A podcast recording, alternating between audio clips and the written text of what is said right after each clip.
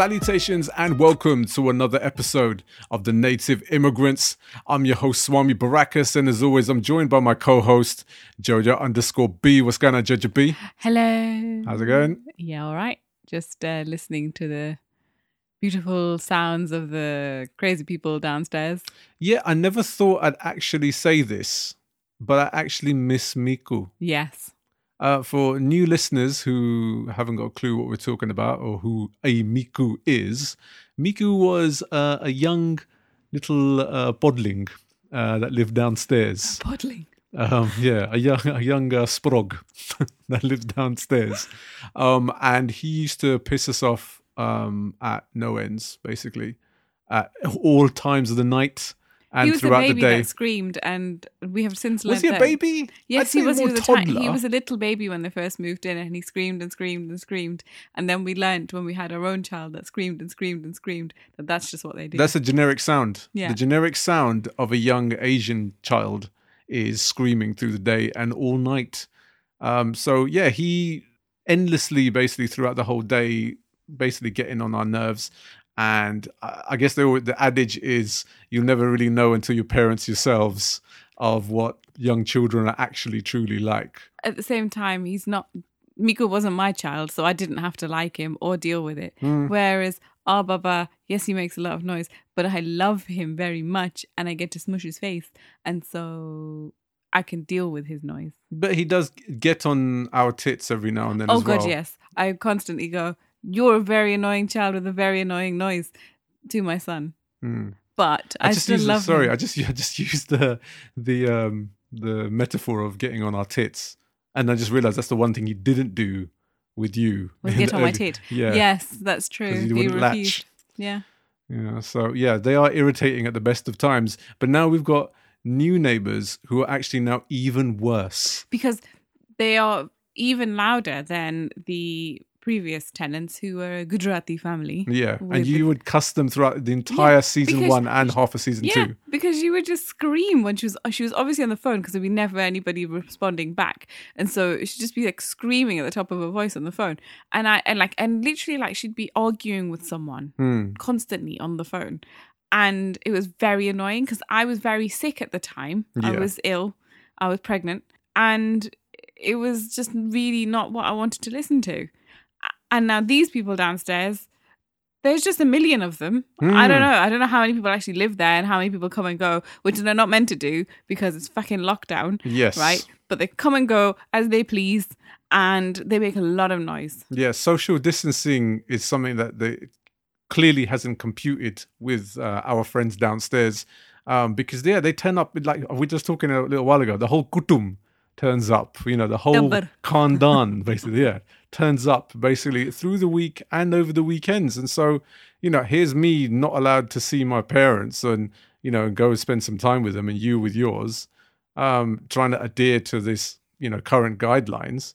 And there's umpteen number of people, not just in our building, but across the whole street who are just like, treating this as one big jolly and kind of having barbecues through the week downstairs. It's a madness. But yeah, suddenly I start to miss Miku and his, crazy ways. Better the devil you know. Better the devil you know. Yes, indeed. But we are back after a couple of weeks break, which was kind of ended up being slightly last minute for us. It's not something that we really planned. It's just a 1 week break. But a week break is what we do. We do things week by week. So it's a couple of weeks since our last show. Okay, yes, it is. Fuck's sake. My brain is melted. Brains melting is pretty much the reason why we had to take a little bit of a break because, both of us were quite run down.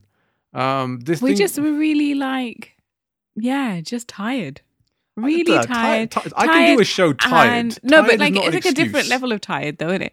And also we really didn't like each other at that point either. Yeah, well I think it also came to a point of being exhausted brings out the worst in Jojo B. And you, bugger off. And the same hence the reason, tired or hungry brings out the worst in both of us. For 2-3 years now, Jojo B has been exhausted, hence you've not seen the best side of her. Through all the last, I'd say, 30 now odd shows. I've just been mediocre the whole time. I mean, that's not my words. But you know, but at least you acknowledged it. You've accepted it. Everyone knows accepted the responsibility. But yeah, we just, you know, it ended up being a case of doing these weekly shows and having guests for the last few shows, and the editing and the, you know, organization that comes with technical issues, internet not working, just sound going a bit wrong here and there. Yep. You don't hear all this stuff. Things that I do to ensure this show goes out to the best possible quality out there. And it is all him in that aspect. I just cannot be bothered to... do this podcast. I know. It's true. And no, I'm bothered to, like, you know, like, oh, let's edit it all together and make it... I'm just like, let's just put it out. And if I say and I say bollocks, then it doesn't make a difference. The reason why people love this show is down to the fact that it's a good quality, you know, show with professional standards. Only because I ensure that that's how it comes across. Jojo B's like, if we just, like, you know, just do it in a couple, let's just get a couple of tins, let's just put a string in between it, and let's just throw it to the next person we see on the street, let's just interview him, and put that thing out. Do kids still do that with the tins and the string? But these are the days before mobile phones. Now you can just put a fucking couple of mobiles and put a string in between that, and that's what kids use instead. I'm sure like our Bubs in the next couple of years is going to be like demanding a fucking like iPhone, whatever is going to be 13. He already wants our phone. This is it. But he uses anything as a pretend phone. It's hilarious. He has this like little guitar, like an electric guitar thing, and it's huge, and he puts it to his ear like Dom Jolly. And he just goes, Daddy. Daddy, because he talks to Daddy on the phone. This is the thing, the visual image, it's kind of the equivalent, because of his size and the size of the guitar, it'd be almost equivalent of, like, you know, me picking up like a fucking tractor across the side of my head. And like, it's so cute. It's honestly just cute and just all kinds of wrong. But, you know, he's learning, but he's becoming a bit of a technophobe, and so we've got to kind of curb that enthusiasm. Technophile. Was a technophobe then? It was someone who's scared of technology. You can be quite scared of it. I put the vacuum on the other day, and he started shitting his pants when it was on. No, but he loves it now. Yeah, now. And also that guitar is also used as a pretend vacuum. So if we're like if we're hoovering the floor, he just starts like scraping it along the floor. He's going to be a good maid when he grows up. He loves tidying. I've got like a really good child. Like, he likes things. He'll just hand me things like, "Mummy, this needs to be put away now. Come on, do your work." New job. If only Jojo B thought the same. You need to get him to inspire you to keep our place tidy as much as I and he does. No, it's not come from you. Unbelievable. That tidying gene has come from my mum. It skipped a generation with me, and it's gone to him. And fucking great. He's just like my mum. It's great. I think about it. When he's older, he'll do all the cleaning. Oh yeah. We're gonna be like all like feet up on the sofas and stuff while he's like waiting us hand and foot. Dusting Gaddi. What is there any other reason to have a child? How is there any other joy in having a child if not for them to be your knocker at some point? Mate, I grew up every Sunday. I had to make sure our house was spotless before Mom came home from the shop. Standard. Otherwise, I got told off like no one's business. Standard. Every fucking Sunday, I had to. And what I'd learnt to do was speed clean. So I'd get up at like 11 o'clock in the morning. Mum and Dad close the shop at 1 on Sundays. And so I'd clean for 2 hours really, really fast. And Mum would be like, "Oh, it's nicely done." I can imagine you doing that, you know, to the sounds of the Benny Hill music in the background. No, to the Dream Team that used to be on Radio 1 back in those days. Oh, my days. Bit of garage. Yeah, UKG. Yeah. But yeah, we did take a little bit of a break. And we've come back fully recharged. And in the second half of the show, we're going to be talking about representation on television with the British Asian community.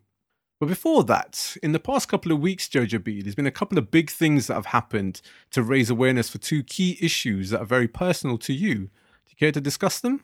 Yeah. So last week was Hyperemesis Awareness Day.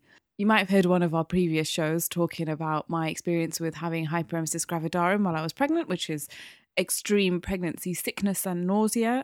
It's not morning sickness. Yes, indeed. It's pretty severe. So every May the 15th, there's International Hyperemesis Gravidarum Awareness Day, and there's loads of kind of events that happen. And specifically in the UK, there is a charity called Pregnancy Sickness Support, who are there to help women who are dealing with extreme... One thing he didn't do with you. Was get on my teeth. Yeah. Yes, that's true. He refused. Yeah. You know, further children and understanding medication and getting help in terms of mental health help as well. So if you are experiencing those symptoms and you are feeling very, very sick and you're not getting anywhere with your GP, get in touch with Pregnancy Sickness Support and they will give you all the information that they have. I use their website a lot while I was sick. It's very, very helpful. Also, on May the 15th, a film called Sick was released. I watched it on the day with a Facebook Live event with the director. Yep. And it's all about what it's like to suffer from hyperemesis. So the lady hosting it is a sufferer herself. She suffered from it during her pregnancy. She talks to other people going through it, and the breadth of it and the kind of scale of what happens is insane. Yeah. Like the women. The things that they're going through are horrific. And I identified with loads of it. That everything that she said that she went through during her own pregnancy, those thoughts went through my head. There's lots of medical information about the research that's going on. There's very little research that happens, but there is some research finally happening at Cambridge University, and the findings behind that and the comparisons that they make.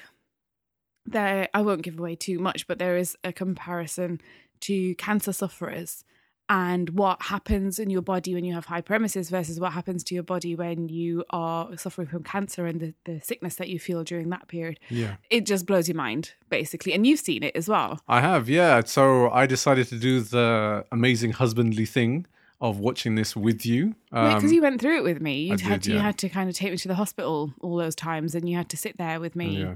In A&E while I was throwing up into a little kidney-shaped little bowl, in A&E and having to wait to be given a drip every day, but it was every few weeks that I was in hospital through our pregnancy. So you were there through it, and I think, it was important for you to watch it as well. No, it was, and it was a real eye-opener. Obviously, it's one thing kind of experiencing it when it's the two of you as a couple, but when you see the stories from a lot of the women that are enduring exactly the same thing, some ranging from like milder symptoms of it to like real extreme symptoms.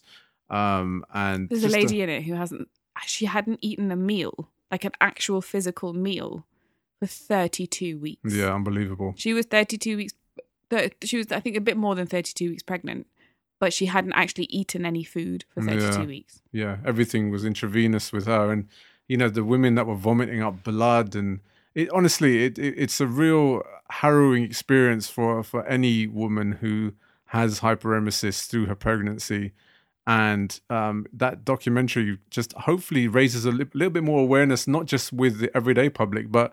also with, with the doctors and nurses, some of whom may not necessarily take it as seriously as they should. And it leads to some really severe cases with women.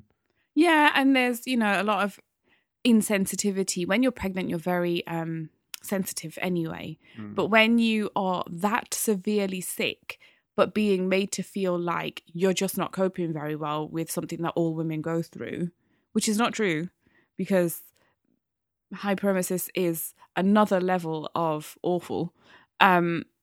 And not every woman goes through it. It is not morning sickness. It's not the same thing. You cannot eat. You cannot function. You are bedbound. And it is horrific. And you're isolated. So I have plenty of experience of isolating. Yeah. In fact, this is probably my third summer where I'm not really going out very much. Yeah. Well, obviously taken out of your hands, though, but still. Yeah. But, I've had plenty of practice of staying in, and it started when I was pregnant. I think this is a real eye-opening film for people who don't know what it's about. And I find it really reassuring to know what I went through wasn't just something that I went through on my own, that other women go through it and they had the same thoughts as I had, there's a really harrowing statistic that 20% of hyperemesis sufferers will terminate their pregnancy because it's so horrific to go through and they can't carry on with it. Yeah, or they feel so like sad. They can't carry on with it. So yeah, like it's those things that had gone through my mind, other women, they also have those things going through their minds. And it was nice for me to kind of see where I had been, the way that I had been and where I am now. And I'm in a much better place than I was then, which is quite nice for me to kind of understand that things do get better. And if you're going through it right now, you will come out the other end of it and you will be fine. Yeah. And it will get better. You may have, as I have, mental health scars afterwards that you have to deal with trauma and things like that. But with help, you can get over those as well. And you can come out and be in a much better place. If you want to watch a documentary, it's 30 minutes long, so it's not very long. And it's available to watch for free on www.thesickfilm.co.uk. Excellent. Yeah, I encourage everyone to watch this piece because it's a massive eye opener. It certainly was for me, and it's a real issue that seems to be a lot more common than reported. But you mentioned there about mental health. Yeah. And it brings us on to something that's happening this week. I think this is probably more relevant and more important now more than ever. It's Mental Health Awareness Week this week. It runs from the 18th to the 24th. And there's lots of charities getting involved, trying to kind of get us to talk more, be more open about our mental health, be aware of mindfulness and try and take part in some mindfulness exercises, and just try and make it okay to talk about how you feel. The theme of it is kindness this year, which I think is a perfect theme to have at the moment. Kindness is, it seems to be everywhere at the moment. Everyone's trying to be as kind as they can to their neighbours and stuff. But there is, you see on social media, the tide is turning slightly and then people are starting to get a little bit less kind, shall we say. And there have been some kind of horrible stories out there as well. So it's just a reminder that we all still need to be kind to each other, no matter how we're feeling during this lockdown. And, reach out as well. Reach out to people who might be suffering, who might be, alone or isolated on their own rather than with loved ones who might need a bit of a chat and who might just need to have somebody to open up to. I think even at the worst of times, mental health becomes a much bigger issue because so many people are suffering from it, and now more than ever where we're living in the world of unknown, and normality is literally being thrown out of the window. Yeah. And so for people that suffer on a normal basis, it just gets heightened that much more. And so, now is a time more than ever to not only, support, and connect with the people and loved ones and fellow men that, that are going through something like this with mental health. But yeah, it raises awareness that much more as well at the same time. And I feel that if we can all play our part into helping each other out through this process, then we'll get through the other side relatively unscathed. It's going to change society going forward, I think, as a whole anyway. But, for those people that were normally suffering, that are going through, probably tenfold currently with everything that's going on, it's a good time to reflect back and help and support those people more than ever. Absolutely. And I think that, obviously, like as someone who suffers from anxiety, I find that routine, as soon as your routine is disrupted in any way, it can push you back to feeling that anxiety and to feeling kind of that lack of control, which increases anxiety within you. So yes, a lot of people's routines, and a lot of people heavily rely on a very set routine. Those people will be very much suffering right now. But also, let's not forget all those people who work on the front line at the moment. Yeah, exactly. Those people, the doctors and nurses and the people who are sitting at home who have relatives and loved ones who are in hospital that they can't see. Yeah. You know, those people are going to be not only grieving, but potentially suffering from trauma. And that's something that will be a long-term thing to kind of get over. But in the meantime, in the short term, the small things that we can do is reach out to those people and see if they're doing okay. And if they need a shoulder to cry on or a chat, you know, try and be there for the people that who you know that might be in that position. Yeah. And, you know, not just that, people are stuck at home, but, you know, in a negative way. You know, we spoke a few weeks ago about domestic abuse and, you know, heightened more than ever. There's no escape for so many, you know, sufferers. And so that can have a massive impact on their mental health as well. And so, you know, all in all, it's a period right now which, you know, for people that are suffering, is the gravity of it is immense. And so, you know, this is obviously a week to raise awareness, but let's not ensure that it's just this week that we look out and support and, you know, touch base with all our friends and loved ones that are going through similar issues. You know, let's ensure that this is something that's all year round, regardless of if we're in a lockdown or not. Yeah, and the theme of kindness should just be the theme of life, quite frankly. So, yeah, don't think that you're just going to have to be kind this week and then you can be nasty the week after. You have to continue to be kind and remember that kindness, and that if you're kind to someone, that kindness might be repaid at some point when you need it as well. Yeah, 100%. Well, that's enough from the first half of this show. When we're back on the other side, we're going to be discussing representation on television for the British Asian community. And we ask, are we being represented enough? And if not, how do we want to be represented on television? See you on the other side, people.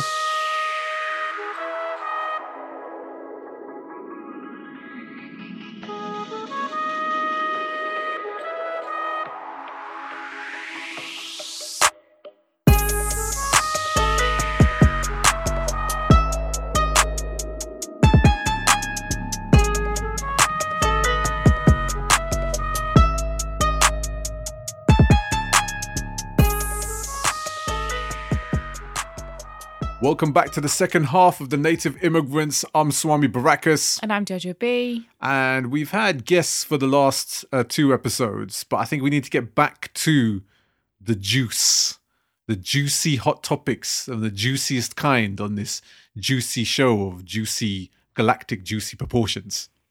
It's juicy. We like to keep things nice and juicy on this show. And so moist. Moist. I hate that word. Yeah. Moist is definitely not an adjective that I'll describe for this next topic of agenda. But, you know, each their own, fam. Do you know what I mean? Whatever gets you off.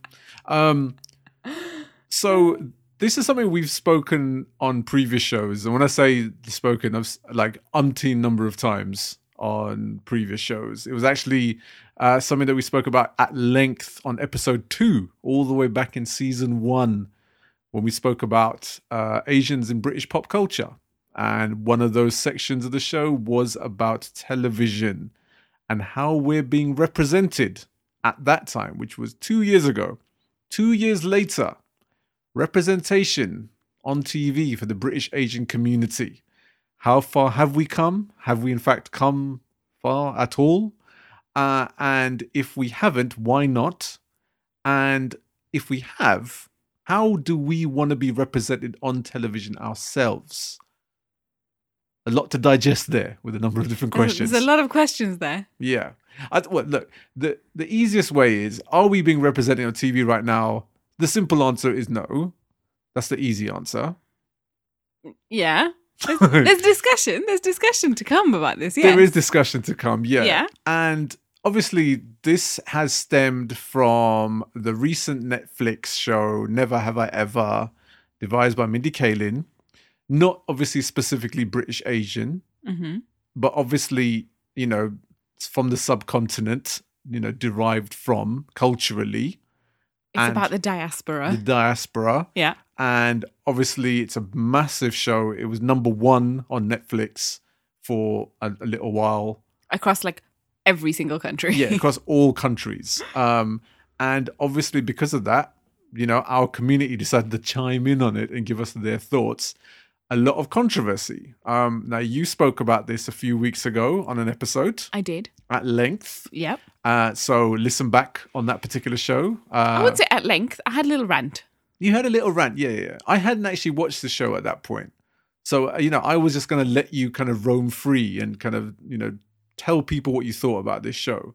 And I stayed silent. I kind of bided my time on the side, just eating popcorn while you were going through this, until I got a chance to watch the show myself. We binged it in a day. I thought, because I thought, let me get the whole thing done in one go rather than doing the whole week by week thing. So I've got an entire gist of what the whole show's about in kind of one sitting. It's easy enough. They're only half an hour episodes here and there. So it's easy enough to kind of get through, very, very quickly. What are you doing? I'm sorry, my shoulders really hurt. Fucking thrown me off so much. It's some weird kind of lava lamp effect fucking going on one side of the room, like trying to fucking seduce me or some bullshit. I did. This is not seduction. I did a workout this morning, and you know that like the stiffening of the muscles is setting in. And so I'm just trying to move my shoulders a bit. Really, like, the way fucking Phoebe tries to seduce Chandler in that one fucking episode of Friends. It was like that kind of weird shit just there. Everything that I do is irritating him at the moment. So It is what it is. I'm going to keep doing my kind of wavy arm dance just so that I want to look away from you, all right? Because this is the only way that I'm going to keep serious during this hot topic of agenda that we need to address. But obviously, because you need to come out on top on this particular argument, you're going to find ways to throw me off. I don't need to do like tricks to kind of put you off. I have a good solid argument, so it's fine. All right, well, argue it away as we decide to dissect this massive topic of agenda, representation for the Asian community on television. Now, let's take a brief history about Asians on British TV. So we've got to go all the way back to 1965. For the first time we ever really saw an Asian television program. And that was called Apna Hi Ghar Samajh, and which means consider yourself at home. Mm-hmm. And it was on Sunday mornings, and just kind of, it was more aimed at sort of the first generation coming over and integrating into the UK. So kind of tackling some of the whole things that are happening in UK culture and stuff at the time to make them feel more at home. 3 years after that was a show called Naye Zindagi Naya Jeevan. And that was more a cultural show. And it had actors and musicians on there. And it was, I guess it was the first proper show that was dedicated to the arts for Asians. Like the pre-Network East? Pre-Network East. This was specifically like kind of, real, they had like actors and musicians and stuff at the time. I think Amitabh was on there as well once at some point. But then we got to fast forward all the way to 1982 for a show called Asian Magazine. Now, this was the first show that was really aimed at British-born generations. So, there's a mix of Hindi and a mix of English on there. And so you could kind of aim at the whole family. Still really cultural, but, it had kind of still had artists and actors and sports people and politicians from India doing most of the kind of talking as the guests. Right, okay. So it was only up until when Network East started. And that was really aimed at our generation. Well, not our generation, but the equivalent of that basically at that time, the second generation, which was much more English. It was much more like pop culture, and with the end of Asian Magazine, it was the last real time where shows were really aimed at that first generation of migrants, because those shows were in Hindi as well. Oh, okay. So now you had Network East, which is predominantly an English show. And was very much aimed at that young generation. That was aimed at our kind of like cool, hip, young aunties and uncles. Think about all the people that are in like Bargee on the Beach and shit. The young crowd then. Yeah, and then we kind of caught the end of that as well. I guess we were kids around the same time period. Yeah, and so people were watching these things as a family. By that point, and it was crowding around on a Saturday morning or a Sunday morning normally that time. Network East was on, and then by the time you get to like the late 80s, early 90s, that era with Bollywood or Bust, it was on as well at the same time, those kind of shows. There was that drama as well, that kind of soap opera that used to come on, and I think it was on Sunday mornings. or Sunday afternoons. Yeah, I can never remember. And it always used to show Spaghetti Junction. Spaghetti Junction, yeah. And I can't remember. Do you know, we've mentioned this on a previous show in the past, and at the time, we've completely forgotten what it was called then. We've still fucking forgotten what the show's called now. It's so Jeffrey. Don't tell us we don't do our research, people. And it was great. No, it was good. It was good television. And you'd had like Mother Jeffrey doing her cookery shows. Yeah, exactly. Her cookery bits and stuff. There was always kind of like some kind of shows with Asian actors in them. So I'll be saying that the 90s, late 80s and 90s was a better time for us, potentially. Yeah, because you almost had a whole... This is mainstream daytime, like prime slots that our shows were being showcased on. Yeah. So you watch like right now, what's on Saturday mornings is pretty much like Saturday Kitchen on BBC. There's got another cookery show on BBC Two. There'll be another cookery show on ITV. A little cooking on the Saturday mornings, isn't it? I love it. But at that point on BBC Two, you would predominantly have a whole morning's worth of Asian shows, you know, and for a prolonged period of time. And so That is really basically the peak of our era when it comes to Asian representation on television, because we haven't really seen the likes of it ever since. We've had like dotted around shows here and there, which we can talk about and discuss if we wanted to, but there's never been like a period of like a whole slot dedicated to our culture. There was good times in the 90s. We had Goodness Gracious Me, is the obvious one from the 90s. Yeah, once by the time it got to like the mid and late 90s, then, you know, the rise of kind of Asian comedy, you know, came into the fore. And I guess Goodness Gracious Me was obviously the pivotal pinpoint of that. But even that sort of stemmed off from like Real McCoy, where you still had people like Kulvinder Gill and Meera Syal in there and stuff. So, you know, there was, and that was already trend setting at the time. And so Goodness Gracious Me, I guess, just kind of spun off and piloted off into a whole stratosphere from that. And since then, you've had like countless other little Asian, obviously the rise of the Asian comedian. You know, since then, people like obviously Paul Chowdhury and Nish Kumar and Ramesh Ranganathan and people like that in the last kind of 10 to 15 years. But we've always normally had some kind of representation in all the big major soaps as well here in the UK. Yeah. So from EastEnders all the way to Hollyoaks to Emmerdale to Corrie, across the gamut, there's always been one or a few Asian people in it, representation, families or individuals. Yeah. So it is showcasing the diversity in, you know, the society basically in those pockets of the UK where these shows are, you know, filmed. Yeah, that's true. And where we've, aside from soaps, where there's been some kind of slack in the last few years, the American shows have kind of kicked in. So we've had like Big Bang Theory. You've got Raj from Big Bang Theory. You've got a Mindy Project. Yep. And before that, she was in The Office as well. Of course, yeah. And you've got Master of None. Master of None. And you've got New Girl. Yeah, New Girl as well. Yeah, Cece's character. So, yeah, so there's been like...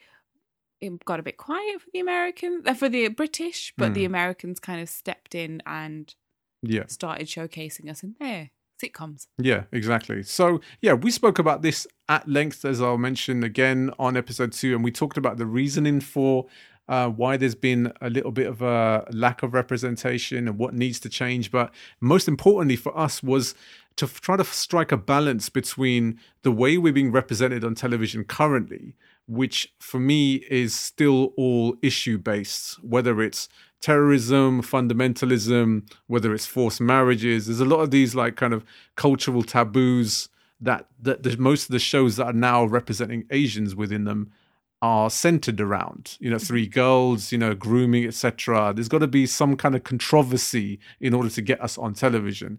And my argument at the time was, why are we not seeing regular Asian people being regular on television anymore, like we were basically in the late 80s and the early 90s? And so that was that argument in 2018 when we first started the podcast. Here we are in 2020, and how far have we come? And dependent on that, what do we need to do as a community for us to move forward in it, and how do we want to be represented on television? A lot of questions. Yeah, exactly. Multi-layered as always. Yeah. So I guess we can start with looking at where we're at right now, which is the thing that's like stemmed this whole conversation is Never Have I Ever coming out on Netflix. And that story being about an Asian girl being a teenage girl, yeah, not about her being an Asian girl. Yes. She's American, so, you know, when we talk about the fact that, you know, we're talking about the British Asian community, but this is a show that's American-driven, an American show, but it does have a massive audience of people in the UK that have very differing opinions on it. I think even in America, there are differing opinions on it. So she is and I know we've spoken about this before, but if you, in case you didn't hear that show, give you a brief overview. She is a teenage girl, 15-year-old girl. Episode 51, if you want to hear it. Exactly. She's a 15-year-old girl who happens to be brought up in America. She's born there. She's living a very American lifestyle, and she has a South Indian family. Mm-hmm. And that's her home culture. Yep. And her outside culture is very much kind of typical American teenage girl. Yep. So she's in high school and all of those kind of high school cliches that you see in all these movies and shows. Coming of age shows. Yeah. All of that is in there. All those basic tropes are in that show. Yeah. Because, you know, essentially teenage girls are teenage girls no matter what background they come from. Mm. So now when you want to answer the question of how far have we come and the kind of representation we have and regular people doing regular things, this is a show that I think does that very well. Right. So this is the big topic of conversation amongst our circles on does it, basically. Okay, so I watched the show, and for me, it was a good show. Was it amazing? Yeah. But I think it's being unfairly criticized for me for reasoning that I can't quite understand with the show. See, now my passion for this show is not that it's amazing. No, I don't think it's amazing. My passion for it comes from the fact that I was once a teenage girl who never saw a teenage version of me. So I never saw a South Asian girl being a teenager on TV. So what about something like Anita and Me? That's a film that wasn't even set when I was around. Like, it wasn't set in my modern times. That's set in the 70s about a girl growing up in a mining village. Mm. Now, given that I was also the girl that grew up, lived in a mining village. I didn't grow up in a mining village, but I lived there. So I understood that kind of, you know, Asian family plonked into a random white, very white community, working class community, and having to deal with that. I understand that. Mm. And I kind of, you know, could relate to it in some ways. But when as a teenage girl, Anita and Me doesn't represent me being a teenager at all. No, true. Dawson's Creek is what I was watching. Yeah, yeah. You know, and that was about, you know, lustful teenagers, and they're all really attractive. And, you know, and I wasn't attractive when I was a teenage girl, but I wanted to I wanted to live in that world of kind of, you know, like lushness, basically. I wanted to kind of see, I wanted to experience those all the hormones that was going on inside of me, and because I really did fancy the boys in my school, and all of us, you know, everybody has a crush at school, and I had my crushes, and none of them were Asian. Well, no, they weren't. And also, that doesn't really, it does it matter? No, probably not. But the fact that she in this program has crushes on non-Asian guys, you know, that again, it's just something that I relate to, because I grew up in a community that wasn't very Asian. Mm. It was quite diverse. It was mostly white, in fact. But, and I feel like, and I don't know what the valley is like in California. I haven't got a clue.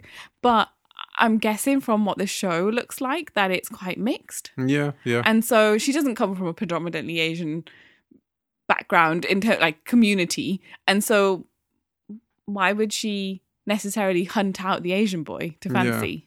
Yeah, I never hunted out the Asian boy to fancy. No, true. So I kind of related to it from that point of view. But my main passion for this show was the fact that there is an Asian girl who's just being a teenager and doing teenage things. And she just happens to come from an Asian family, and she goes home and she has to deal with her Asianness. Like, I had to deal with my Asianness.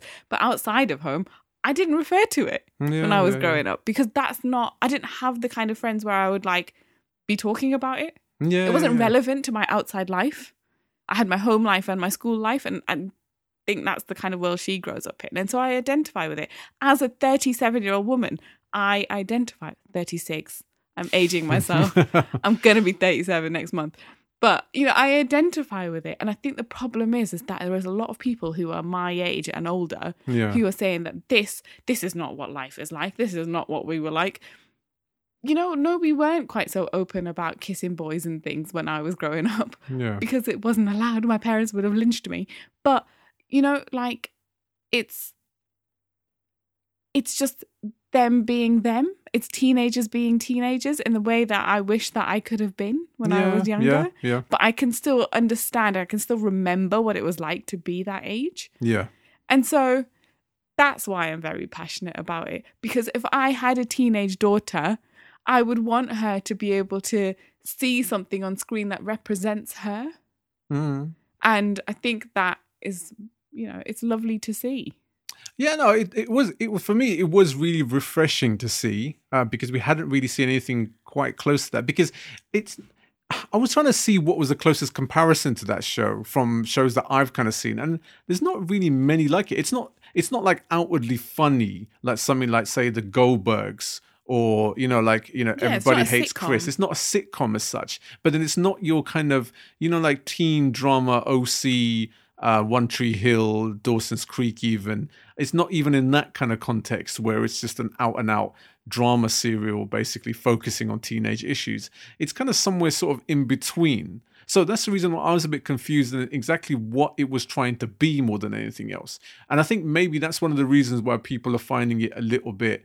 you know, bewildering, because it's like, you know, it's not funny enough to be looked at as a sitcom. So they'll be watching it saying, well, this isn't really funny. But then I don't know if that's what it's trying to be.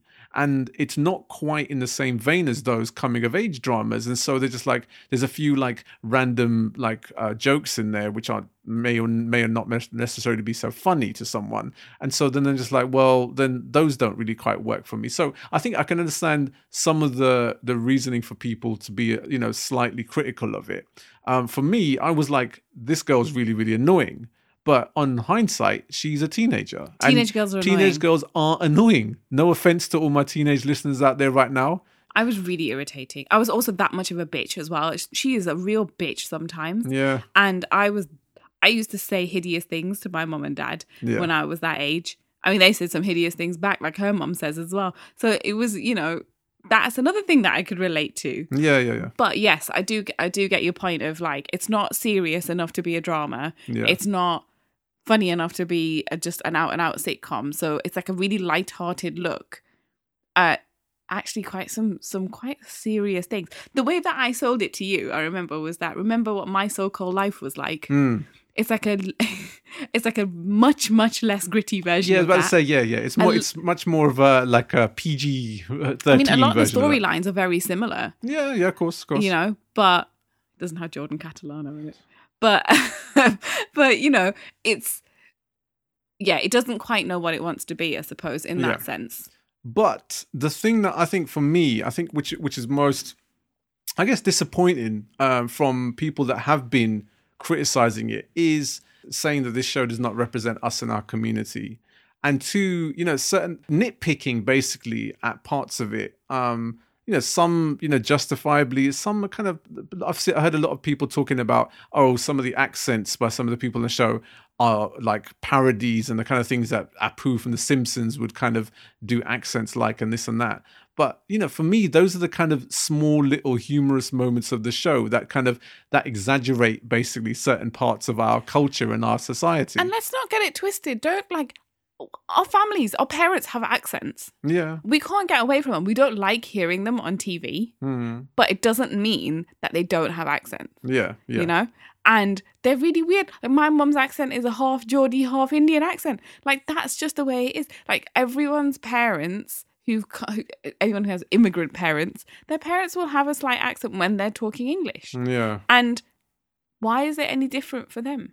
Yeah, no. You know, why is it any different in these programs? But it doesn't have to be. Not everyone has the same Indian accent, you know, and not everyone has the same way of speaking. Not everyone has the same way of talking. And I think this is the one thing that's come out for me for this show more than anything else, is the fact that yes, we talk about representation, and yes, we should champion the shows that are good shows. If something isn't good, then we are here to point those out. We will kind of critique it basically accordingly. This isn't a show that deserves that, because for me, it should be one of an ample number of different shows about Asian communities and Asian families. And it's because it's one of the very few of them that it's got all this attention, which means that there's more people that are going to, poke holes at it. And also Asians being people. We're not just Asian. We are not, that's not all that defines us. We are not just our Asianness. Yeah. In the same way that in Master of None, he's not just Asian. Mm. He is Asian, though. His family are Asian. He talks to his family and they, they have those kind of moments where if you've got Indian parents, you're like, yeah, I get that. But then outside of that, he's just a person living his life like an everyday person. Yeah, yeah. And it's the same thing with this. Yeah, no, I agree. And I think that people, I think the question here is, there's so many questions in this, but the main question here is, what do we expect of representation? What does it mean? Yeah. What does being represented mean? Do you expect every single program that features an Asian person to represent you? Now, this girl in this show is a South Indian. She's a Tamil. I'm a Punjabi. Yeah. Does she represent me in terms of I can identify with her culture? Broadly speaking, yes. Specifically, no. I've never been to Ganesh Puja. That's not part of my life. Yeah. I come from a Sikh background and that's not something that was in my life. Yeah. But can I understand those things? Can I kind of, see parts of it and understand parts of kind of what it's like when a group of aunties gets together at a community event, just any kind of event, and starts to bitch 100%. I have been that girl that they bitched at and said bitchy things about. I understand that much. That's what I think we have to be able to take away from it. The broad strokes. Yeah. Not the very, very specific things. Because my life story, although I think it's very interesting, it's probably not interesting enough to be made into a show. Right? And so, and who's to say Mindy Kaling's life was interesting enough to be exactly. Made into a show. But she's in a position where she can get it made, so she's done it. And she's a good writer. Right? But, so, you next door, your life is not going to be made into a TV show, probably. Yeah. And so you can't expect your specific story to be the one that is on there that you can 100% relate to. Yeah. That's not going to happen. So what does representation mean? What do you want from representation?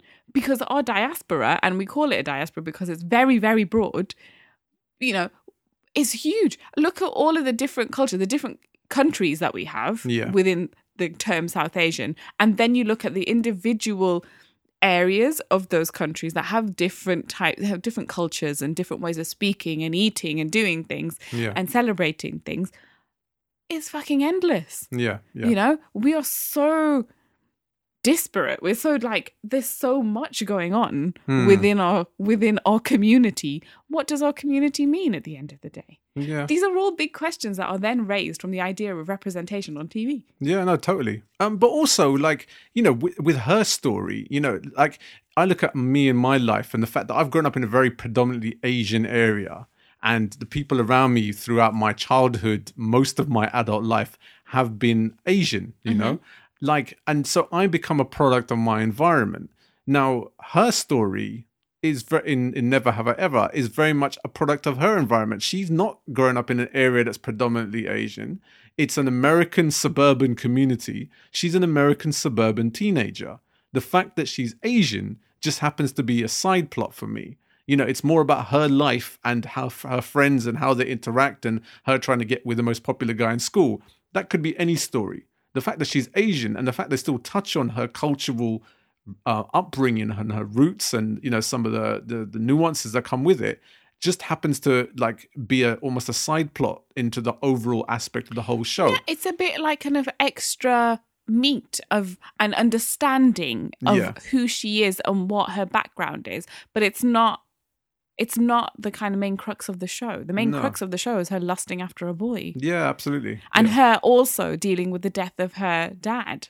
Yeah, now that is it's a universal thing. Yeah, grief is a universal thing. We all experience it at some point or another. And so it's talking about her mental health.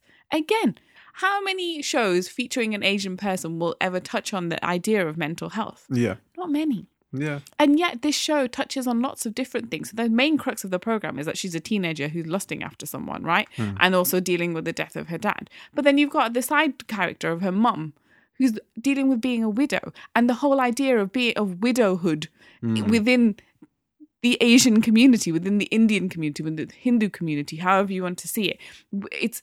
That is also dealt with in a very subtle way. There's little things that are dealt with in very, very small, subtle ways. Yeah. And actually in series 2, I'd quite like to see a bit more around that, because I think actually a lot of the side characters are really fucking interesting. Yeah, of course. Maybe even more so than her. And I think a lot of people have said that she's not very likable and the people around her are flawed, but they're interesting. Yeah, and you want to know more about them. Yeah, and I think it, you know, obviously, like a show in the UK, like Man Like Mobeen, it's a very different show. It's a completely different context, but with similarities in that it's a sum of all the pieces on a show like Man Like Mobeen. You start to take different things from all the different characters in that show, and so you know it's not just all about one central character. It's a show that's made up of all these different characters, and that's what makes it all the more interesting. And also with a show like Man Like Mobeen, how much does that represent us? Like now, I am not an ex-roadman. Yeah. You know, I'm not that person. That I know of. Yeah. But you know what I mean? Like, I'm not that person, but I understand. I can relate to that show because of the jokes and the kind of people. They're the kind of people that I grew up with. I knew a lot of boys like that at school. Yeah. You know, well, yeah. I used to know a lot of boys like that. It's just... It doesn't have to be about you. It doesn't have to be your story for it to be able to represent you or for it to be relatable. Yeah, exactly. And I think those things get forgotten by a lot of the people who are critiquing it. Yeah. But okay, so a much bigger question is that for representation on TV, does it need to represent your community? No. The crux of it. Because community is such a subjective thing. Who are my community? Who is my community? Is it the whole South Asian diaspora within the UK? Is it? For me, I feel like I'm representing the British Asian community. But I just feel like that's a very, very diverse group of people. It's diverse, yes, but I think for shows like these shows are on TV, they only really represent a certain aspect of our community and not as our community as a whole. And I think the issue that a lot of people are finding, like we've already mentioned, is the fact that because there's so few of these shows on television, you almost expect it to have a representation for your whole community. And that's not necessarily the case. But it's not possible. That's my point. That's why, because we are so diverse. It's not that I don't want personally to represent the Asian community, the British Asian community, but it's not possible for me to do that because I am not everything. And in the way that these people in these shows are not everything. I am not Sikh, Muslim, Hindu, Punjabi, Gujarati, Tamil, you know, Bangladeshi, Pakistani. I'm not all of those things. And so I cannot represent everybody in a way that they would like. Yeah. But you know, you can represent your brownness. I can represent my skin colour. Yeah. And yes, but this is the thing. Like, if we all have things that are in common, like our general culture, the wider, broad strokes of our cultures are quite similar.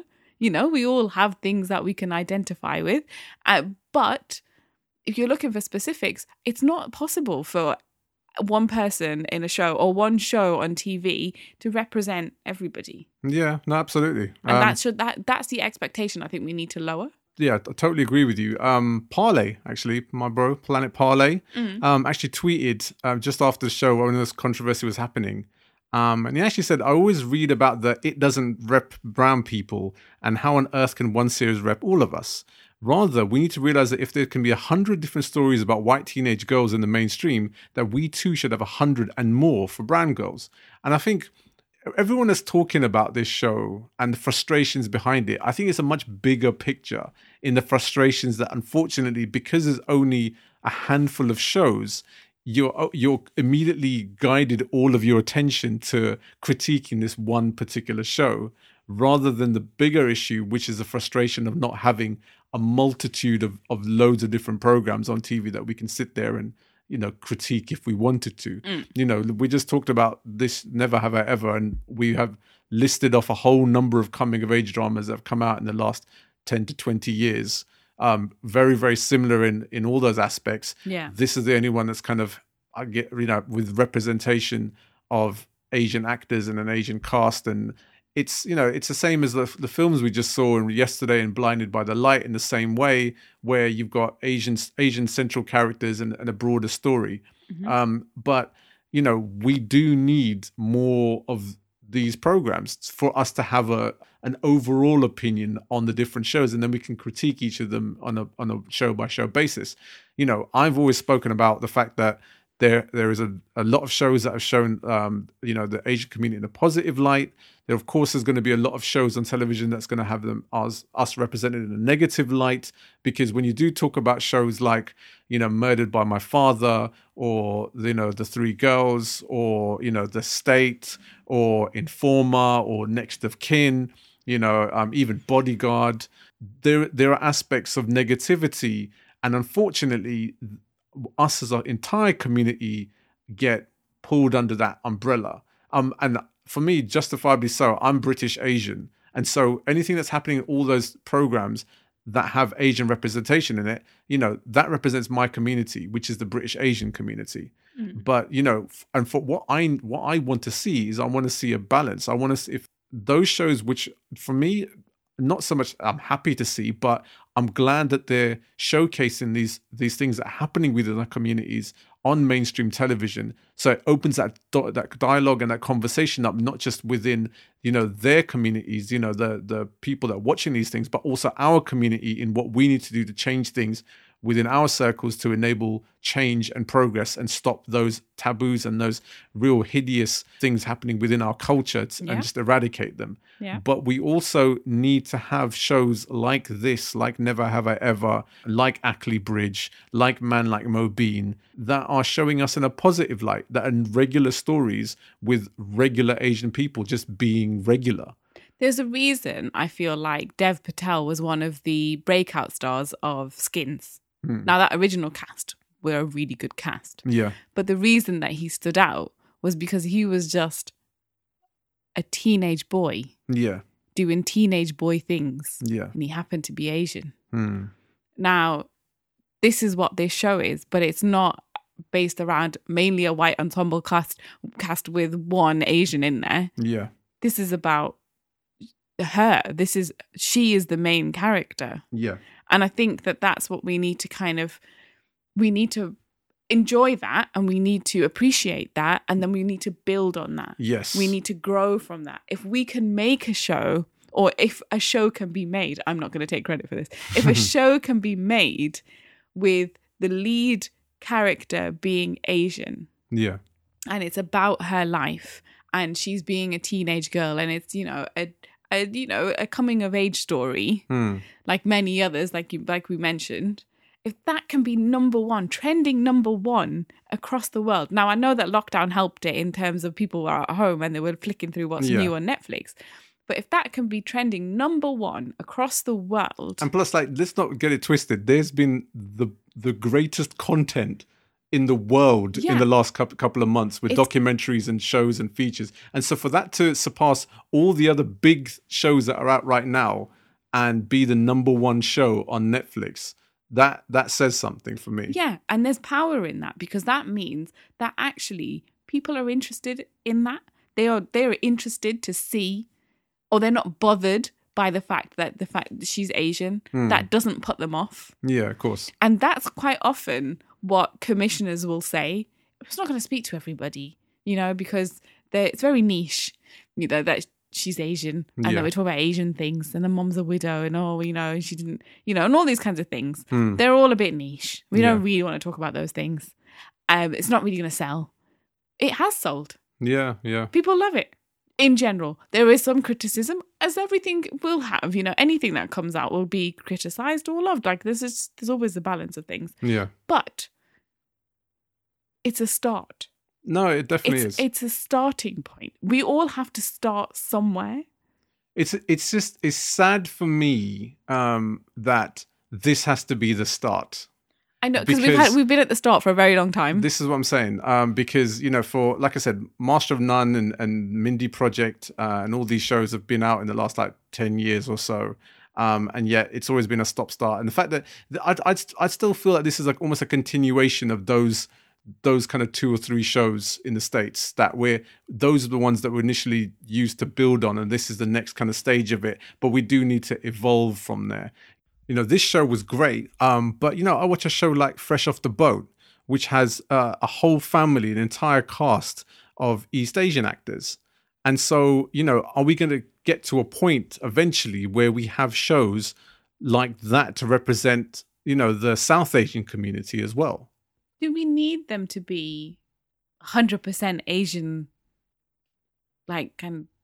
But right now, we're all apart from shows like this, we're all one actor or one character in all of these other shows. You look at Mindy's Project and stuff; it's just her and then a white ensemble cast. You see Master of None is him, and you get his parents every now and then. But all the rest of the characters are all a diverse range of community, and that's absolutely fair enough and fine because that's the community and the society that they live in the different parts of America that they're from. Yeah. But, I would love to see a show that is, that is talking to me. Man Like Mobeen's probably the closest one to there where you've got a predominantly Asian cast. Yeah. And it's an extremely funny show and extremely well written, but... that's one, we do need to see more of those. But something like Fresh Off the Boat, I'm guessing that's quite a lot of those are quite stereotypical type of characters, Mm.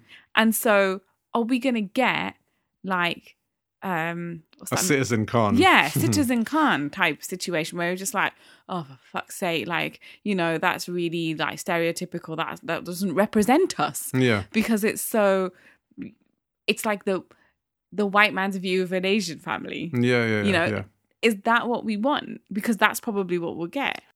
But I look at a show like Blackish, which is, a black family in America, but they don't tap into so many cultural stereotypes and poke hold almost as if it's a kind of parody of itself. Mm. It's just a regular show, really funny. And it's, a black family. There's no reason why we can't have something like that, representing the British Asian perspective. You make a good point. I'd actually really like to see the British Asian version of that. I think that would be really interesting to see. Yeah. But it's finding the writer who can do that justice and not make it Citizen Khan and not make it, a kind of a parody of what we are, but actually show what we are. Hmm. And then include comedy in that. Yeah, because I think one of the things that people will talk about with Never Have I Ever is because it's a number one show in the whole of the fucking world at that point, a lot of people are going to be watching that thinking, is this what South Asian communities alike? In a way, it is still representing our whole community because it's so out there in the forefront. And because there's nothing else. So that's the only frame of reference some people will have. Yeah. And so it's broadening that frame of reference. Mm. It's kind of letting people know that we have multiple stories. We have multiple cultures within the brownness that we have. Yeah. Beyond our brown skin, there's a lot more to say. Yeah. And so it's kind of giving people that understanding, I suppose, of who we are. But that's, again, it's that age-old thing that we've talked about in the second episode. Mm. It was, we need to get people in the positions where they can get these things made and commissioned. Yeah. So Mindy Kaling has that power now. Mm. And so she can get this kind of stuff made. And people want to work with her and they want to hear the things that she has to say. But she's worked really hard to get to that point. It's taken a long time. She's from The Office and probably before that, she's been working steadily to get to this point. It hasn't been overnight for her. Yeah. And again, there'll be a lot of other writers who are steadily working away at the moment, hopefully anyway, who are trying to get us to that point. But I feel like we don't, or there hasn't been those same kind of opportunities for British Asian writers here in the UK. No, there's not, because things are dictated to them by, the machine. And let's not beat around the bush. The machine is very upper middle class white, and they don't understand, and so they don't see the necessity to show our stories. Yeah, yeah. And I think hopefully one day that will get better, but that's what we've been saying for 20 years, that it'll get better and things will change and we'll get more people in that. And I worked in that industry and it hasn't changed. Yeah. And so I don't work in that industry anymore because I couldn't be bothered with it anymore. But I'm hoping that someone with a bit more resilience than me can make it through. Yeah. And, you know, and work in the right departments as well. But, you know, like, we have to have those people there. Yeah. Before this can happen. But the starting point with everything is good stories. I think good stories and good writing. And original stories. Exactly. And I feel like we have... Like, we spoke on that show with Nikesh, and he listed off like a number of British Asian authors and books that have just recently written that were, you know, that were applauded and worth checking out. And I'm sure that for every 5 of those writers, there's another 100 of more with great stories and great narratives. Absolutely. That don't get the opportunity and don't have, you know, that foot in the door in order to get their stuff commissioned to be out there on your mainstream TV channels. And so it's still finding a way of getting past that initial stumbling block in order to get some of these stories heard, which we're still fighting, which we're still trying to combat. But, you know, good writing is the main basis point in which we can build on. And so, you know, great stories, great writers. Let's get some of those stories out there, you know? Okay, so in conclusion, final question for you. In an ideal world, what would representation for us on TV look like? Representation, I think, for the British Asian community, I think, is to show people that we're not all like terrorists, fundamentalists, like people who do forced marriages, people do honor killings. You know, we're just regular people. I'm as British as Dave, who lives next door, and my stories are the same as his stories. You know, my culture might be very, very different, but I still want to watch footy on a Saturday, and I'm missing it fucking terribly right now in the coronavirus. We're all currently locked down. We've all got basically the same stories, going through the same struggles. And, you know, my story is no different to his. But where is that showing on television for me? It isn't. And so that's what I want to see. You know, there's no reason why a show like Parks and Recreation, which we've watched, you know, like religiously the last couple of years, and the actor in there, Aziz Ansari, playing a character called Tom Haverford. Now, anyone could have played that role. It's Aziz Ansari playing it. Where is the regular Asian people for us on television? I don't see it. Yeah, people who just get to be themselves and not have to embody their Asianness. Yeah. That's what representation looks like for me, because I do not on a daily basis embody my Asianness. Yeah. But I do act myself and I do the things that I like. And I have had an upbringing that's not the same as yours. Very, very different. You know, I did grow up in a shameless kind of land where, you know, I grew up in a council estate in Newcastle. Yeah. You know, that's where I spent most of my life because we had a shop there. Stereotypically, I was the daughter of a shopkeeper. Yeah, so now there is stereotype in my family. My family do have accents. My parents and my dad and my mom, like my mom and my dad, both have accents. There's a stereotype there. But other than that, I think my childhood was very unstereotypical. So, and there's such a diverse, like, kind of world out there of people with various different upbringings. No two Asian is the same. Exactly. And that, I think, is what we all need to remember. Not all of us are brought up in Asian areas, in a community, you know, doing community things and, you know, and just being surrounded by our Asianness. Yeah. And so if that's shown on TV, if someone who lives outside of that is shown on TV, doesn't mean that doesn't exist. My life, even when I explain it to you, it kind of blows your mind, the craziness of it all, right? In terms of how different and how not Asian it was. Yeah. In the same way that you growing up in Southall is completely alien to me, being surrounded by Asians all the time was completely alien to me. Yeah. this is the world we live in. We have to try and understand each other's differences. Of course. So this is a marriage. This is just me and you. Imagine what the world is like. Well, yeah. You know? And all the differences out there. And I think that's what we need to kind of get used to, is seeing that there will be representation. There will be Asians on TV, but they will not be telling your specific story. Exactly. Because your story might not be that interesting. And you've got to live with that.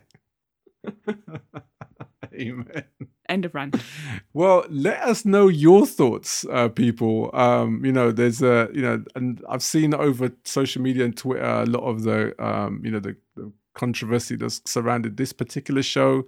Everyone's had their opinions. Let us know your thoughts. What do you want to see? How do you want to see us being represented on television? Are we being represented enough? You might even think there's too much of us on television currently. And you want to get these Asians off your set, because I'm surrounded by them all the time. Why do I need to see them on television as well? So, yeah, let us know your thoughts. Give us your feedback. Let's open that conversation up and let's discuss, because this is a subject that we can go on to for years and years. And it probably will be years and years, and we'll still be saying the same thing. Right. Well, that's enough for this episode of the Native Immigrants. We'll be back next week for more of the same. I'm Swami Barakas. And I'm Jojo B. And we'll see you all then, people. Peace. See ya.